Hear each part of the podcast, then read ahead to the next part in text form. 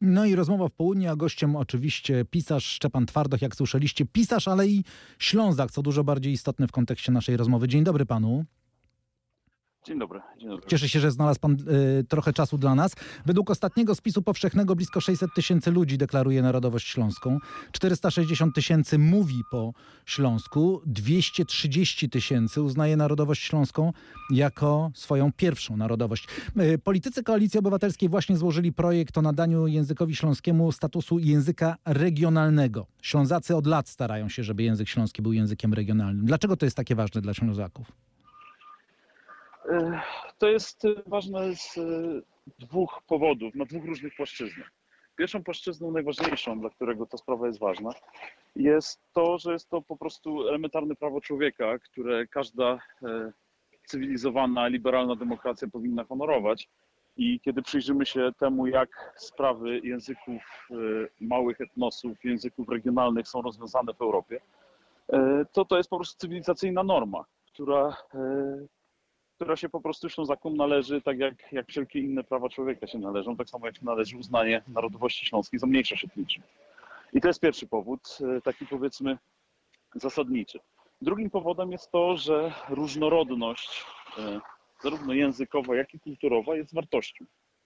Mhm. I e, państwo polskie powinno tą różnorodność wspierać i chronić, ponieważ e, każda, e, każdy mały język, każda kultura jest osobnym światem. E, No a pod w tej chwili, w XXI wieku, pod ogromną presją mediów masowych, pod presją wielkich języków, język śląski bez wsparcia państwa nie przetrwa.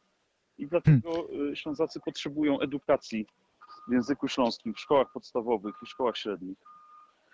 Potrzebują edukacji regionalnej i tak dalej, i tak dalej. Tutaj jakby, no, to, To nie dość zawsze była norma w, w Europie, jak wiemy, ale przynajmniej od końca lat 70. y, państwa, y, europejskie, cywilizowane państwa dbają o swoje mniejszości narodowe i Polska powinna y, do tych państw dołączyć, a nie ignorować fakt istnienia swojej największej mniejszości etnicznej. Pan, wcześniej pan wymienił te liczby. Te liczby są po prostu jednoznaczne. A czy Ślązacy mogą się czuć dyskryminowani pańskim zdaniem w Polsce?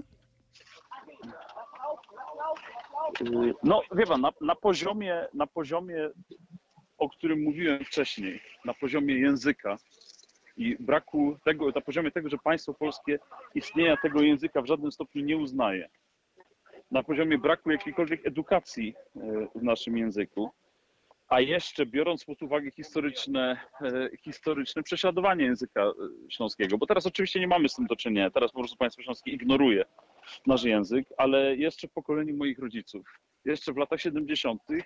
język śląski był aktywnie zwalczany w szkołach. Mhm. Dzieci były karane za mówienie po śląsku, e, dzieci były bite za mówienie po śląsku i to jest, e, no to, to należy jakoś do naszego doświadczenia historycznego, to jest coś, co Ślązacy państwu polskiemu pamiętają i raczej nie, nie, nie, nie zapomną tego. A czy to język najbardziej buduje dzisiaj tożsamość śląską? Nie, nie. A co buduje tą nie jest- tożsamość? Śląskość, Właśnie. Śląskość nie jest tożsamością opartą na języku. Mówi się, że ka- kaszubskość jest bardzo zakorzeniona w języku. Śląskość jest przede wszystkim wspólnotą pamięci. Wspólnotą pamięci, wspólnotą doświadczenia historycznego, wspólnotą innego doświadczenia historycznego niż polskie, e, wspólnotą innej opowieści historycznej. E, Te 700 lat osobnej historii, bo Śląsk nie dzielił z polską historią od, jak wiemy, od XIV wieku, od kiedy Kazimierz Wielki się, się, się zrzekł strony czeskiej. Śląskie doświadczenie historyczne było absolutnie inne od polskiego pod każdym względem. Pod względem społecznym, pod względem wojen, które były ważne i naznaczyły Śląsk. Dla Śląska, dla Śląska najważniejsze były kolejne wojny husyckie, wojna trzydziestoletnia i następnie wojny śląskie, w wyniku których e, w 1741 roku Śląsk dostał się pod panowanie Prus, spod Mhm. panowania Austrii. I to są wszystko te, te albo na przykład doświadczenie I wojny światowej, zupełnie inne od polskiego. To są, to są te doświadczenia historyczne, które po prostu budują śląską odrębność. No, my nie dzielimy sentymentu do kresowych dworków y, i, i tego świata z trylogii Sienkiewicza. Wie pan, niektórzy mówią, że, y, że śląskość budowana jest też na antypolonizmie. Co pan takim ludziom odpowiada wtedy? Nie, Śląskość nie jest zbudowana na antypolonizmie. Śląskość jest zbudowana na e, poczuciu odrębności od polskości. Bo e, był, była taka wielka narracja, która umieszczała Śląskość wewnątrz e, Polski. Jej najznakomitszym reprezentantem był Wojciech Korfanty. No, i, ten, I ten projekt 100 lat temu, ten projekt był pociągający dla jakiejś części Ślązaków. I tutaj udział, udział wielu Ślązaków e, w tej wojnie domowej o Śląsk, która w Polsce jest nazywana e, powstaniami śląskimi, a to była po prostu wojna, wojna domowa, polsko-niemiecka wojna o, o Górny Śląsk. Wielu Ślązaków uległo tej, tej, tej narracji, która wtedy, wtedy umieszczała śląskość wewnątrz polskości. Natomiast e, ta narracja się e, po pierwsze okazała się fałszywa i to Ślązacy zawsze pamiętali Korfantemu po tym, że, że bardzo wielu poczuło się, poczuło się oszukanych i bardzo wielu e, żołnierzy powstania w latach dwudziestych e, dołączyło do takich autonomistycznych ślązakowskich, jak to się wtedy mówiło, ugrupowań e, Teofila Kubki czy, czy, czy innych. Ale przede wszystkim teraz ta ta, ta polskocentryczna opowieść o Śląsku, ona stała się całkowicie bezpłodna. To znaczy, mm, ona już nie opowiada Śląska. Jakby wszyscy, którzy, wszyscy, którzy ją wyznawali, po prostu przyjęli polskość jako swoją, jako swoją, odpłynęli od śląskości i jakoś zniknęli z, ym, z tego obszaru. I Ślązacy, którzy nie czują się Polakami, którzy oczywiście na różne sposoby są z pol- z polskim związane. Związany z językiem polskim. Polska po polsku. Po polsku. Te związki, no, te związki są bardzo silne. I nikt, y, Oj, trochę słabo pana słyszymy, panie Szczepanie. Y, Gdyby pan mógł Tak. troszeczkę się... O, teraz lepiej, teraz lepiej. Bo to to ważne rzeczy, o których pan mówi. Tak, tak, Przepraszam, muszę trzymać telefon bo jestem jasne. Ja przez e, e, na Górnym Śląsku, e, zajmując się tymi sprawami, które są mi drogie, nigdy nie spotkałem na Śląsku separatysty. To znaczy nigdy nie spotkałem kogoś, kto na serio mówiłby o tym, że o, o jakimkolwiek projekcie niepodległościowym dla, dla Śląska. Są autonomiści na Śląsku. Dla mnie ta, ten projekt politycznej autonomii Górnego Śląska jest w tej chwili zupełnie nieistotny, ponieważ on jest nierealny a Mhm. mnie nie interesują rzeczy nierealne, mnie nie interesuje, nie, nie interesuje fantastyka, a poza tym jest to rozwiązanie mm, ekonomiczno-administracyjne. Ale dla pana, ja się- przepraszam, że wejdę w słowo, ale dla pana w idealnym świecie, gdyby pan mógł sobie idealny świat pański wy, wy, wymarzyć, to jakby wyglądała ta śląskość w, w, czy, i jej współistnienie z polskością?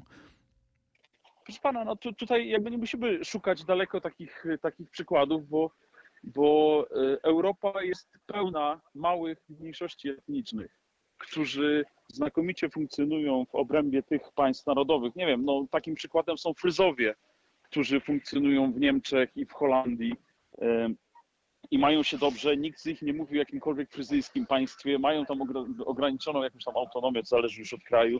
Mają bardzo dużą autonomię kulturową, więc tego Ślązacy potrzebują. Ślązacy potrzebują po prostu uznania stanu faktycznego, aby państwo polskie uznało stan faktyczny, to znaczy istnienie swojej, tej największej mniejszości etnicznej i uznała istnienie jej za wartość.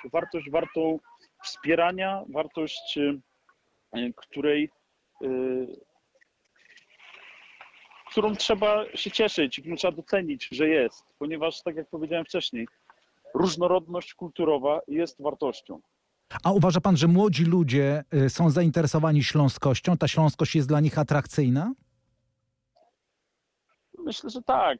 E, Ja pan nie chcę się wypowiadać o, o młodych ludziach w ogóle, bo znaczy młodzi ludzie gdzie, jacy młodzi ludzie, ale patrząc po, po ludziach, których możemy najogólniej określić jako no, działaczy związanych ze śląskością, jest wśród nich bardzo wielu młodych ludzi.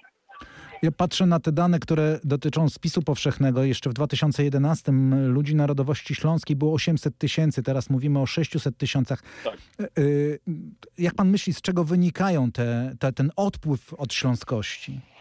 E, On wynika z dwóch e, elementów. Jednym jest element demograficzny, to znaczy e, umierają Ślązacy po prostu, a śląskość nie zawsze transmituje się na następne pokolenia. I z tego powodu właśnie zależy nam na wsparciu nauki języka śląskiego i jakiejś edukacji regionalnej y, w szkołach podstawowych, aby ta śląskość się transmitowała dalej. A drugi powód jest taki, że y, ten ostatni spis powszechny aktywnie sabotował śląskość, to znaczy nie można było wybrać narodowości śląskiej z kafeterii y, i to jest moim zdaniem powód dużo ważniejszy. Znaczy można było wybrać narodowość karaimską, mimo że Karaimów w Polsce jest pewnie kilkudziesięciu, ale narodowości śląskiej wybrać nie, trzeba, nie można było. Trzeba mm. było osobno wpisać, jakby pod, wybrać narodowość inną, inną i dopiero potem wpisać śląską, co e, wydaje się proste, ale e, no, bardzo wielu y, ludzi, szczególnie starszych, nie posiada takich cyfrowych kompetencji. Mogą być po prostu cyfrowo wykluczeni i i tych ludzi ten spis jakby moim zdaniem ominął, dlatego wyniki tego spisu moim zdaniem nie są do końca miarodajne. Jak pan myśli o tym, yy, dlaczego Polska tak, yy, bym powiedział, umiarkowanym entuzjazmem reaguje na śląskość, to jak pan sobie odpowiada na to pytanie? Co, to jest, trudno tutaj mówić y, o Polsce jako takiej, bo Polska jest jakąś hipostazą, prawda? Yy, więc co, co, mamy na myśli przez Polskę? Państwo polskie, jest oczywiście jakąś emanacją e, myśli i przekonań swoich obywateli, ponieważ państwo polskie jest państwem demokratycznym, więc jakoś wyraża przekonania swoich obywateli. E, myślę, że wynika to z, z głębokiej internalizacji PRL-owskiej opowieści o Polsce, która miałaby być krajem e, monoetnicznym. Opowieści o kraju, w którym nie ma mniejszości etnicznych i uznaje się to za wartość bo być może takie cierpienie, które wydarzyło się w wojnie światowej w trakcie ludzi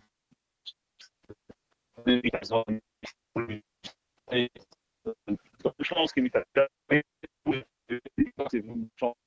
Być może to cierpienie wytłumaczyć w taki sposób, że teraz monoetniczna Polska jest wartością. No, ja uważam, że jest inaczej.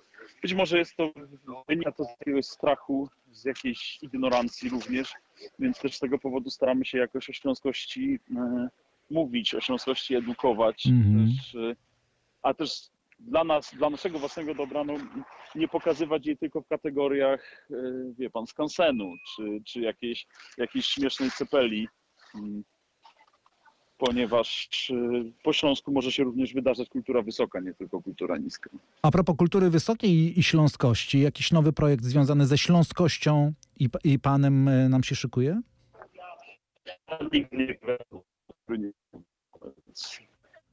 Oj, nie, nie usłyszałem pana. Nie usłyszałem pana. Jeszcze raz. Staram się nie opowiadać o projekcie nieukończonych. Okej. Okay. E, w trakcie tego, ale w tym roku będzie nowa, nowa powieść.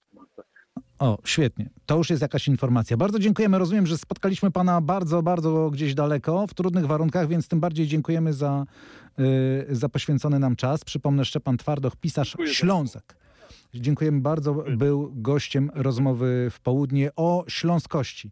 Dużo rozmawialiśmy. Przypomnę, język śląski ma być uznany za język regionalny. Jest taki projekt złożony w Sejmie.